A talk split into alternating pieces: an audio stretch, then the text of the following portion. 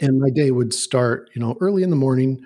Um, wake wake up, get out of bed with a hangover, like every day, right? And then as soon as I was in the car, I have about uh, half an hour commute to the office, or did at the time, and um, as soon as I would be in the car, I would, you know, fill my coffee cup up with vodka, and you know, halfway there, that was gone, and I'd refill it.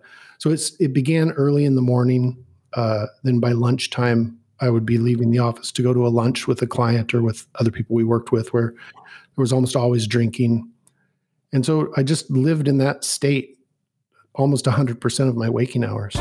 Welcome to Goodbye to Alcohol, a podcast from World Without Wine. Whether you want to say goodbye to alcohol, have already said goodbye to alcohol, or whether you're just sober curious, this is the podcast for you. We've got recovery stories to inspire you, experts to inform you, and plenty of advice on how to ditch the drink and change your life. Hello, hello, and welcome to the Goodbye to Alcohol podcast. My name is Janet Gourand. I'm the founder of World Without Wine, and I'm your host for this podcast. Thank you so much for tuning in. We believe it's really, really hard to change your drinking alone. So, World Without Wine, we're all about community. We're about keeping each other on track. Each week, we feature a community voice just to give you a flavour of the awesomeness of our tribe. Here's a lady from one of our WhatsApp groups. Good morning, tribe members. Um, my Friday win is dedicated to Caroline van den Heefer, who um, inspired me when she came on a Zoom cafe a while back to say that she'd reached 75 days. And at that point, I was at the beginning of my journey. And um, I just thought, my God, how do you get to 75 days? It just seems like such a impossible target. Anyway, here I am. Um, and what's amazed me is it's become so much easier than I thought it would be. Um, in fact, um, for some reason, the thought of wine makes me feel actually turns my stomach a little bit. I opened a bottle of wine two nights ago to add a half a cup to a meal I was making, um, a chicken dish I was making, and I smelt it, and it actually made me feel kind of nauseated. And all I could think about was the headache that I would get if I drank any of it. So, um, yeah, so I'm not even having any cravings or any regrets or any kind of difficult moments at the moment. I'm not saying it won't last forever, but um, but I'm in a pretty good headspace at the moment with regards to picking up that next glass. I just don't want to. So um, yeah, so thank you, Caroline, for being my inspiration, and um, thank you to the tribe, of course, the wonderful people on this group who are so inspirational and to Janet um, and Sue and Lynette and Lucy and yeah, all you wonderful people. Um, yeah, so that's my Friday one. Lots of love. Bye. So if you want to join our community and get a bit of support, just go to worldwithoutwine.com and click on the memberships tab. So let's get to my guest. Today I'm interviewing Michael Gallagher. He's an author, a speaker, and a coach. I've just finished reading his fascinating book, which is called Waking Up A Guide for Transformation. In the book, Michael talks about his very unusual childhood, so I started our conversation by asking him about that. So, good morning, Michael. Thank you so much for your time this morning. I've just finished your book, which was a real page turner, and uh, I wondered if you'd start the uh, our conversation off by setting the scene. Just talk to us about your your childhood because it was extremely unusual. Thank you for the question. And first i'd like to start by saying thank you very much for having me on and talking with me today. A little while after i was born my mother came in contact with a high mind control group. Um, today i choose to call it a cult uh, known as jehovah's witnesses. You may be familiar with them. Um, and they hit all eight of the criteria of what cult belief systems uh, are and so that was an unusual experience as we grew up. But then on the other side of that, uh, my father, who was not a witness or not one of Jehovah's Witnesses at the time, uh, was a career criminal. criminal. So we saw really two uh, very far ends of the spectrum, with my father living a you know a criminal life, and then my mother, who was uh, ultra religious to the point of you know mind control and so it's hard to choose in that environment you know which direction to go. You know what what is your path? What is the um, and also on top of that you don't get a lot of choice when you're living in a mind controlling environment or in a you know high mind control group. There's a lot of brainwashing that goes on or so those things i think made it unusual. I had three older brothers um, all of uh, which were in the same situation as i was you know dealing dealing with on the one hand uh, our mom's religion and on the other hand our father's criminal lifestyle.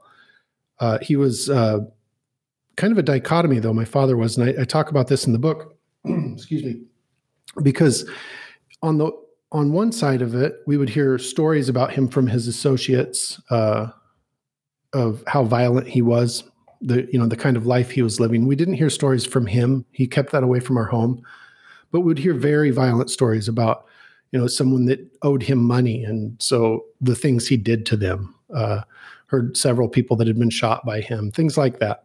And then on the other side when he was home and when he was with us he was one of the most loving kind men that i'd ever known or that anyone had, would be around. So it was a real dichotomy of who who was this person? And then as i grew up that was a struggle who do you choose as your hero is it the person you've heard about that you know is out uh, and after he died, uh, we heard an awfully lot more about some of the things he did. Um, I think there were about 15 banks he had robbed, uh, 20 or 30 um, drugstores, things like that. So that was his life for many years. Um, he was eventually, when I was eight years old, he was shot uh, in in an armed robbery in the head. Uh, did live through that, and then he went to prison um, after he uh, recuperated from that in the hospital. So then we spent, I think, the next nine years uh, in, you know, going to see him, visiting him. Um, so seeing the things inside of a maximum security prison in the United States that uh, kids shouldn't really be exposed to. I mean, nobody should be, but it definitely uh, you see a different side of life at an early age that way and I write about some of that in the book, some of the experiences around that. Yeah, yeah. Well, absolutely. As, as you say, for a child to, to to be on this spectrum, you know, the religion one end and the criminality the other, it must be so confusing. And uh, I wanted to ask you actually about the early years of your parents' marriage. I mean, did did your mum kind of turn to um, this cult, as you call it, for refuge from the uh, hectic life she was living with your dad as he got more involved? You know, that's a, a really good question. Um, because what I saw and what I heard about from folks, uh, you know, in their marriage, there was obviously a lot of dysfunction. I mean, any anytime uh, there's that kind of a lifestyle on either side, there's going to be dysfunction. It's the reason that they lived the lives they lived. But what I saw were two people that loved one another very much. Um, they they led very different lives, um, but I think their history and their background. My father was, you know, grew up in an extremely abusive environment um, with twelve brothers and sisters in absolute poverty. My mother, a very similar situation, um, not as physically abusive as his, but what I really saw were two people trying really hard to do the best they could um, you know they were and that that's a conclusion that as an adult is sometimes difficult to come to in that um, i think as children and when you're dealing with addiction and uh, alcoholism that i talk about in the book we have black and white thinking a lot of times and yeah. so starting to see people for those shades of gray that they really are where there's good there there are things that they're doing that are not good um, that that's a growing up experience, I think, and something I had to do. You're listening to Goodbye to Alcohol, a podcast from World Without Wine. So let's let's come back to you, Michael. So you got married at a very tender age, age eighteen, and you married Connie, who was also a witness. And uh, it seems from the book that you had uh, a rather happy first few years together. But it all started kind of falling apart and you you attribute that to the traumas of your your respective upbringings and in your case it was alcoholism and addiction i think in connie's case it was more eating disorders so I just wondered how these troubles kind of sat with the witness community. Did did you get any compassion support, or were you on your own? And how did how did that all work out? Um, you know that that's a a really good question because it really points to the center of what the organization is like. Um, there there's compassion or care as long as you're toeing the line and following the rules. Outside of that, it ends. And I don't like to blame the individuals. You know, I was uh, shortly after I started dealing with um, addiction and alcoholism um, and uh, PTSD symptoms, I was uh, disfellowshipped from the church or excommunicated, shunned. So that my family that were um, witnesses still my mom my brothers uh, they stopped all contact with me. That's really where my uh, thinking processes started to question a little bit okay is this right? So that caring or compassion is present in the community as long as you're doing what they want you to I thought that that would be the answer, but I just just had to ask. yeah, and I, I hate I really hesitate to put that on all of the individuals because I think the individuals are largely victims. You know, they're victims of mind control, and so they're doing what they think is right. They're told, like with the shunning, uh, they're told that it's the kind, loving thing to do, that it will shock someone back to their senses and that they'll end up back in the fold because their belief system is that any day Armageddon is going to happen and anyone that's not a witness is going to die by God's hand and not live beyond that. So, you know, with that core or that foundational belief, it, it's pretty easy to say, okay, we really need to shock this person. We really need to, you know, bring him back into the fold or her back into the fold. Yet at the same time, the organization uh, shuns or disfellowships 70,000 people every year. So it's a it's a huge number, tears apart families. So there you were, Michael. In your early 20s, you were shunned. so I'm sure that uh, escalated your drinking. You were taking drugs, you were clubbing. I mean, were you having fun or were you just trying to numb the pain or a bit of both? I think it's probably a bit of both. Um, it's one of the things that when is very difficult as an addict or an alcoholic coming from that kind of a background where you believe there's nothing other than that religion as truth.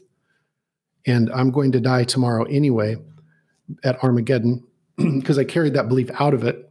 Yet I couldn't live that way emotionally, mentally. I just couldn't live under the pressure of how they want you to live. There's really no limit to the behaviors you're going to do. If you really truly believe you're going to die tomorrow, and you don't have a good moral compass anyway because of the way you've been raised, there's no limit to the self numbing behaviors you're going to follow.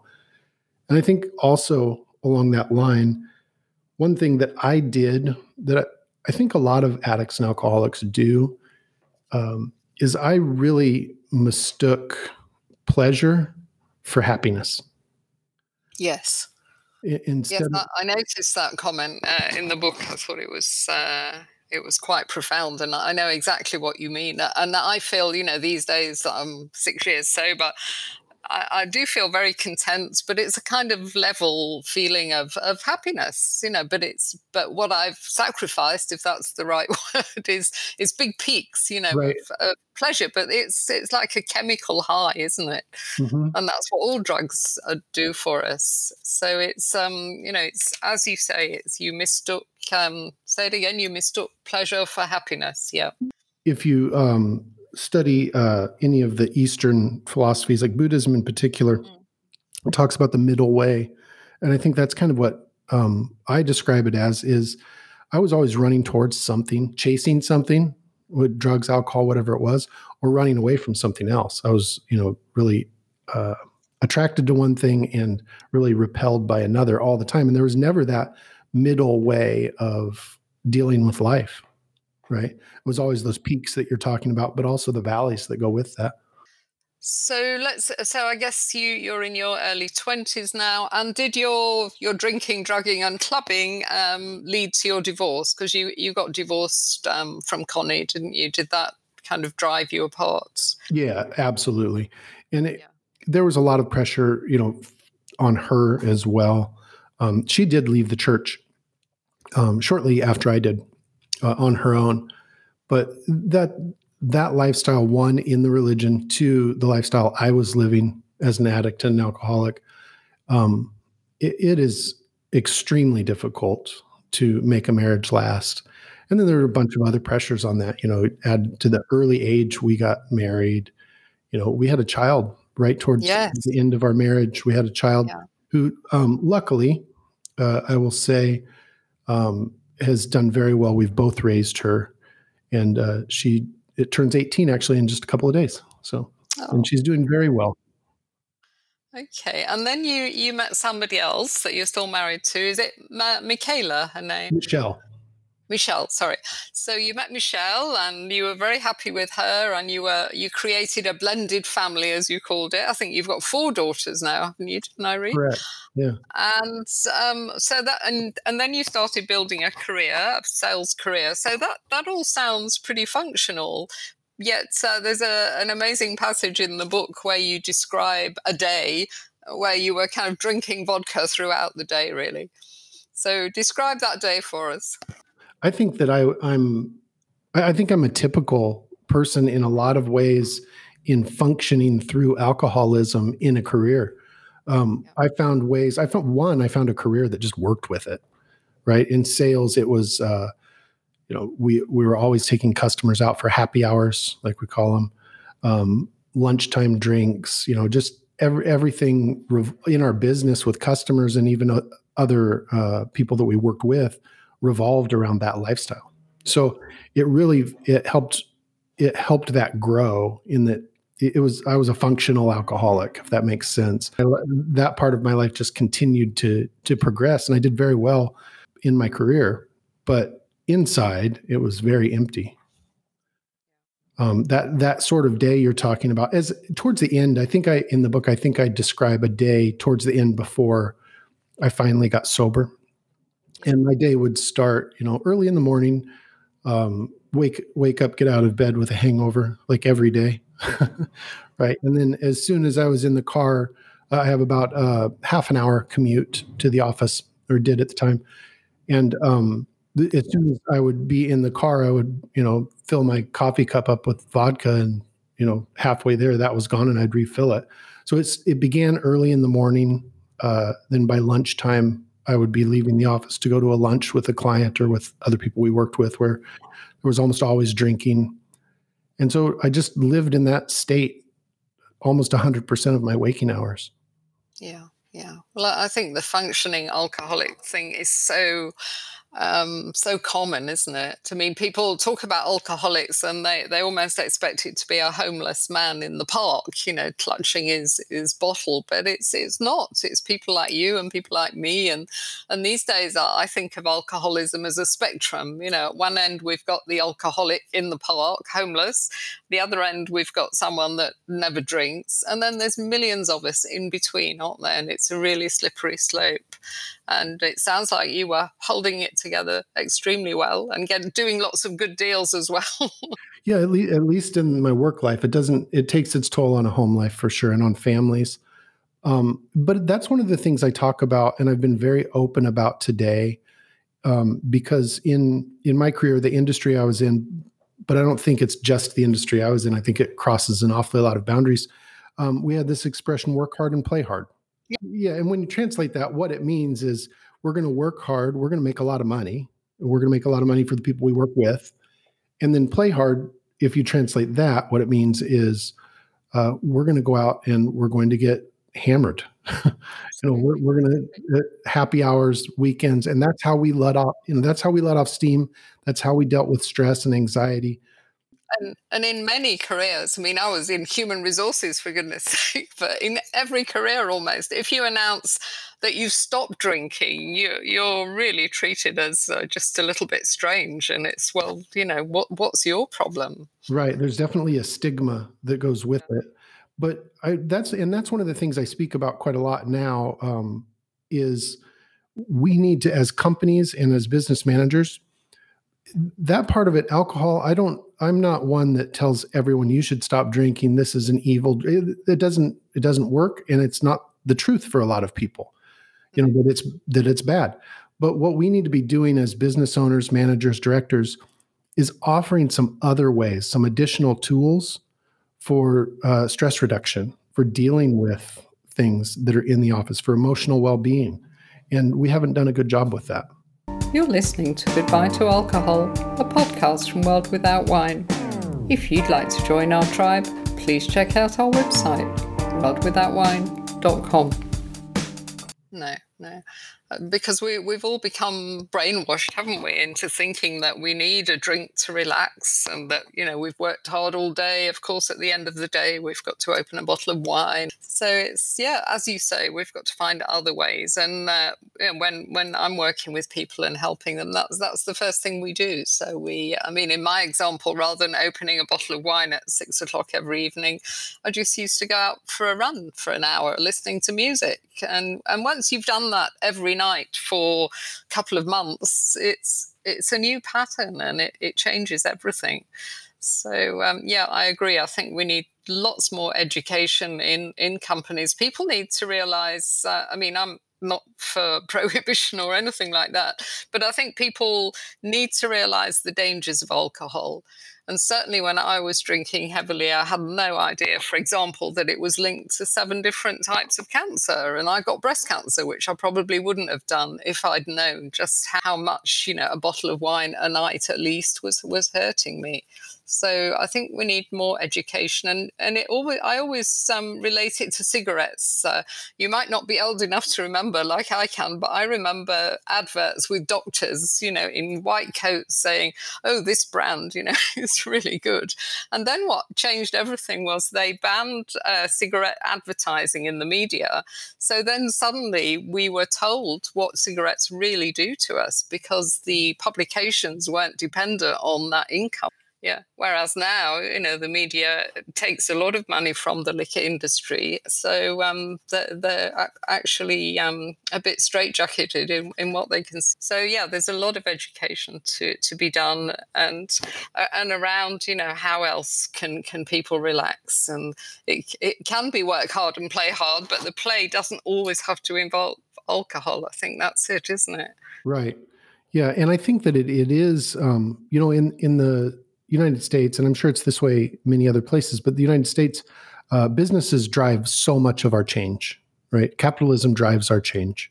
And so that's why what I do now is in speaking with business owners, uh, offering them programs to to move away from that uh, mindset, or at the very least, let's give some tools to our employees that uh, are different than just alcohol.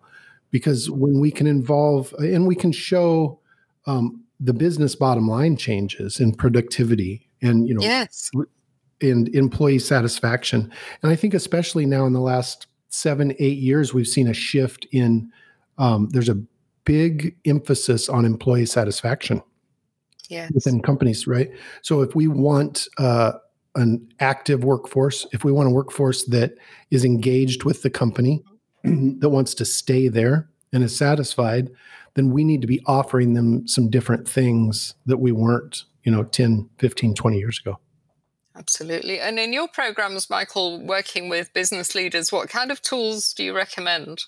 Um, so we offer um, one program right now, and I'll just talk about it in particular, is called Mindset of Prosperity. And it's an eight week up to six month uh, coaching engagement where we teach mindfulness practices or meditation practices uh, to the employees as a, a, route of stress reduction. And I think right now, especially in the time of COVID, that's especially important.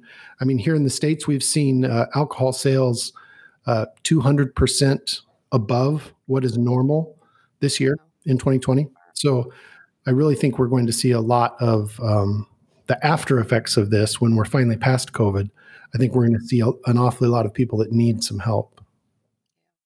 Yeah, well, the the meditation. Um, I mean, the the research coming out these days in favor of meditation is is huge. You know, I think there's a, a great need for for you know we we should start. In fact, we we work here in South Africa with. Um, an organization that helps children to uh, learn yoga and meditation and it's absolutely beautiful you know and these are very poor children and they have nothing and they, they come from violent families yet they you know they bring them into a safe space and they meditate and they do yoga and uh, I, I, was at one of their classes once, and this little boy said to me, um, when when I'm in this class, it's the only time that I dare to close my eyes. Oh, I've Never forgotten that. Yeah, and you know it's huge. I think so. Well done you for getting the meditation word out there. It is. It's very popular here in South Africa as well. Yeah, and when you so, look at this, the science behind it, you know, it, it yeah. takes, it's an easy Google search. Anyone can look it up. But um, in 1979, and you're probably familiar with this, uh, Jon Kabat-Zinn, who's a PhD uh, at the University of Massachusetts Medical Center, uh, began a study uh, around mindfulness and its use in stress reduction. And he set up a program uh, called MBSR, Mindfulness Based Stress Reduction. It's an eight week engagement. Uh, there have been hundreds of studies, and it's across the states now. Almost every major medical center across the states uses this in some form or another because of what it does physically, emotionally, mentally. So it's uh, the science. There's a lot of science behind it as well. Not it's yes, not just yes. when I used to think of meditation, and I always like to use this example. I thought of one of two things. I thought of a guy in a diaper sitting on a mountain, a hippie on his mom's couch smoking pot. You know, those two things. Those were the two pictures in my head, but it, it's a lot different than that. Yeah, yeah, yeah. I did that program, the MSBR, when I was recovering from cancer. Actually, mm. it helped helped me tremendously. Uh, let's let's go back to your life story because it's so intriguing. Where were we? we were at the vodka stage, and your your family, the uh, um, the ever patient Michelle, stuck beside you. But eventually, you decided to check into rehab. I think you said it was the third time, mm-hmm. and you had a, a crazy detox there, didn't you? It's um, sounds very frightening. Talk to us about your detox and how you came out the other side. Sure. Um, so I went to uh, at, at, the time at this point because of and we haven't talked a whole lot other than just kind of referenced the the cult and kind of their belief systems. Um, but I carried a lot of those beliefs into my early adulthood and then started making a shift of, you know, okay, I don't completely believe this, but I didn't have anything to replace it with.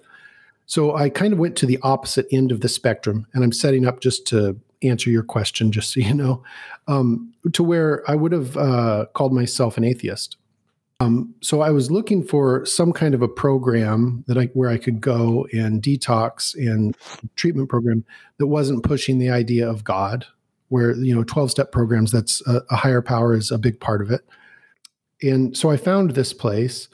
Uh, I was told that there was no religious aspect to it. There was no and and so anyway, long story short, I checked myself in. It, it was supposed to be medically based, um, and it turns out it was a fundamentalist group that had kind of taken over the leadership of this this treatment facility. So um, there you do pick them, don't you, Michael? I, am pretty good at it, yeah, or bad at it, depending on your point of view. I'm an optimist, so I say I'm good at it. Um, um, so the you know the continuous teaching in this place over the first couple weeks were you know it was about the power of the holy spirit and the devil and you know which was just uh, just pinging uh, a lot of the ptsd symptoms that i personally had. We were taught you know the devil and demons is very real you know as, as real as you can get that we're going to attack us if we disobeyed. And even though i wasn't carrying those beliefs anymore the when you're dealing with uh, trauma anytime you start, you know, it's kind of like picking a scab. It's there. And that's what was going on with me. So I wasn't sleeping for the first two weeks I was there. I wasn't sleeping, maybe an hour a night. And so I got, uh, I became suicidal. And I'm open about this now because I think people need to hear it um, to know they're not alone. I became suicidal. Um, but the night where everything changed for me, I had decided I was done. I couldn't, it wasn't that I wanted to be dead, but I was without hope and I couldn't imagine going on with this kind of pain anymore. Um, and I, I got it. I got into a hot shower. I had stolen a knife uh, from the kitchen and had made the decision I was I was going to end my life. And I broke down in the shower and um, I cried for probably over an hour, just sitting in the shower and thinking of, and I, I detail a lot of this in the book. Um, and kind of in a daze, I, I left the shower and uh, I got dressed and I, I, walked outside. There was a an area outside where we could go and out into a field and sat on a picnic table. And I just I begged for help to, you know, and I don't even today I don't know whether to call it, you know, the universe, God, whatever it is, you know, the, but um and then I, I began and I had been meditating some before that and began a, began a um, form of mantra meditation. And I just became very calm and very still uh, by doing that at that point. Whether that was some kind of a psychic shift in my in my brain, you know, just some change functionally, whether it was a religious experience, whether I don't know, and I don't I don't try to put a definition on it because I don't know, and I don't think we can always know everything. But something shifted in me that night where I became calm, and I could I I believe there's something that connects all of us some energy that connects each of us in in this world. And that's since that time uh, i haven't had a desire to drink or to use drugs and my life has continuously gotten better. You're listening to goodbye to alcohol a podcast from world without wine that's beautiful so you you were a different person when you walked out of that place I think that most of the people that know me would describe me as a you know almost a different human today than I, I was then. Uh, from the book, it's quite obvious that you um, you feel that happiness comes in us living a life that's congruent with our values, and I very much agree with you on that. So, um, can you uh, elaborate on that point a little bit? I base a lot of that on what I've read and also just my personal experience um, for many years, I didn't know what my own core values were. Right. And so I lived in a very haphazard, reactive manner to life coming at me from any direction. I would react to that because I, I didn't I didn't know what I was basing things on. What were my core values? Um, if you don't know your values and belief, uh, sometimes you base your actions on other people's values. That's a second way it happens, I think. Um, and I did that with my mother's religion. You know their values were you know completely different than what my own beliefs and values are today. Um, sometimes uh, people know what their values are but they don't act you know a, and that brings unhappiness because you know you're not living up to your truth. But i think when we know what our values are our core values and then we do what we can to live uh, congruent with those values you know in line with those values it makes a big difference in our level of happiness and satisfaction. Does that make sense? Absolutely, yes. It, it even applies to, to, well, especially applies to your job. You know, if you're working in a company and you don't believe in what the company is doing, then you, you just won't feel good. So, um, it's it's hugely important. And you've got a nice exercise in your book to help people find their values. But if there's anyone listening to this that thinks um, i'm not sure what these guys are talking about what values how, how can they discover their values? Yeah what are the things that drive us to to do whatever we do? What you know personally i think of creativity as a value that's very important to me. Loyalty is very important to me you know um, and our values shift over time right? But there are dozens of different uh, tests you can take or exercises you can do to really understand and define what your values are. And then i think understanding where you are what you value how it drives your activities and your actions is a really good starting point to change or to transformation. Because if we don't know, first of all, if we don't know what's driving us, we have absolutely no chance of change taking hold and and really making a transformation. Yeah. Once we understand it, what what it is that's driving us, we can either shift our values or we can start living, you know, in alignment with those And so I think those it's really a foundational quality or a foundational exercise to do when you're talking about transforming your life if you're dealing with alcoholism, addiction or any other really anything else that you want to change. I think that really is important. Uh, so let, let's get right up to date now, uh, Michael. So you've got an amazing backstory there. You're going to inspire so many people. So so tell us what's happening. How is your life these days? Thanks for the question. Um, I think that it's like a lot of people right now. It's a it's a little bit uh, more limited than it was this time last year. You know, we're um, staying in a lot more as far as uh, we're doing a lot of things via Zoom um, for business. Uh, but currently, right now, I'm promoting the book. I'm doing a lot of podcasts like your own. Uh, that's a very enjoyable thing. I live with uh, three of my children are still at home, um, so you know, fatherhood and you know, family life is a big part of our life. But then, on a professional note, um, we're we're really promoting uh, mindful well-being within a company structure. You know, helping other companies develop their own mindfulness practices and when we look at some of our Fortune 500 companies, uh, what they've done around that and how it's helped their company, it's incredible. You know, Nike, Google, Ford. Um, one that was really shocking to me was the U.S. Marine Corps uses a mindful mindful well-being practice. So that's what we're taking to the market now and, and trying to help people yeah. that way.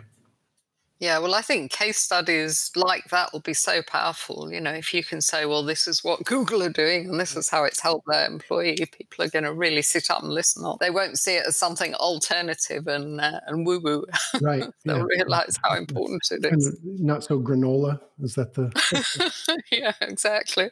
So uh, you do mention, you've just mentioned it now, and you, you talk a little bit about COVID and fear, don't you, in, in your book? And where I think we're all, the whole world is there at the moment. So any last kind of comments on, on how we can cope with it all? I know some people are really suffering. Yeah. Um, I think uh, for myself, I, I, go back to the idea of um, commonality because it helps me just trying to remember – situations like this can be divisive that we can start feeling very alone. And when we put it in perspective we're all dealing with this. And we're even if we're in different homes we're all dealing with it together.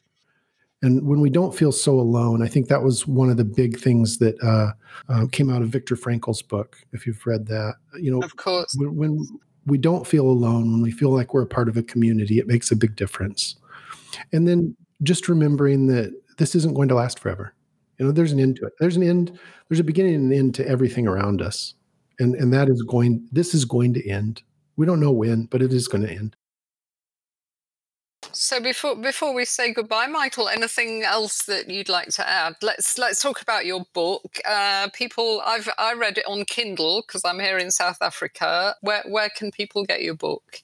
Yeah, so the Kindle or um, in in the markets where it's available in paperback, you can get off of Amazon, Amazon.com, Amazon.uk, or you know whatever country that you're using um, is available there. You can go to my website, wakingupthebook.com. Um, probably that that may be the easiest way to find it on Amazon, um, or jot down the title, "Waking Up: A Guide for Transformation." Uh, there's I don't know half a dozen books with "waking up" in the title. So if you put the whole title in, or my name, Michael J. Gallagher, you can find it. And and your corporate work, um, eh, people find that on your website as well, do they? They can, yeah. Just michaelgallagherspeaks.com. And um, we're doing an awfully lot of this. It doesn't matter where you're at in the world. We're doing a lot of things uh, remotely now. And what a what a cool thing for the market. I mean, when we try to look at the positive things that come out of yeah the negative and there are positives thing yeah. Like this. yeah i mean uh, we uh, we run workshops we've we've run about 50 workshops we've been doing this for five years now you know to help people um, moderate or quit drinking. And they were always physical workshops. So they would be, we'd run them in Cape Town, where I live, in Joburg, and in London, where I'm from. And, you know, we would always get plenty of people. But now I do them on Zoom and we get people from all over the world. So it's, it's, helped us to become international Okay, well, I wish you all the best with your, your book and your speaking, and, and I love the work you're doing in corporates. You know, as a ex HR director, I certainly would have hired you. Good. Yeah, that's nice. So there you heard me talking to Michael Gallagher, author of Waking Up: A Guide for Transformation. As usual, I'm going to pull out some key points from that conversation. Michael explains that during his years as an addict, he mistook pleasure for happiness. He was chasing those chemical highs. And I think that's what we do when we drink. We sacrifice our long term happiness for short term pleasures.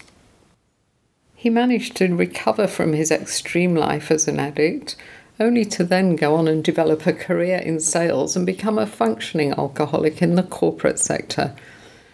We talked about just how damaging the work hard, play hard culture can be and the fact that many corporates actually encourage it, and that the play hard bit always seems to involve alcohol. So, building on his experience as a functioning alcoholic in a corporate, Michael now does amazing work. He encourages corporates to use mindfulness and meditation to increase their employees' well being. Mindfulness and meditation instead of alcohol. This is such important work. And if you're in a corporate that's all about work hard and play hard, then do put them in touch with Michael.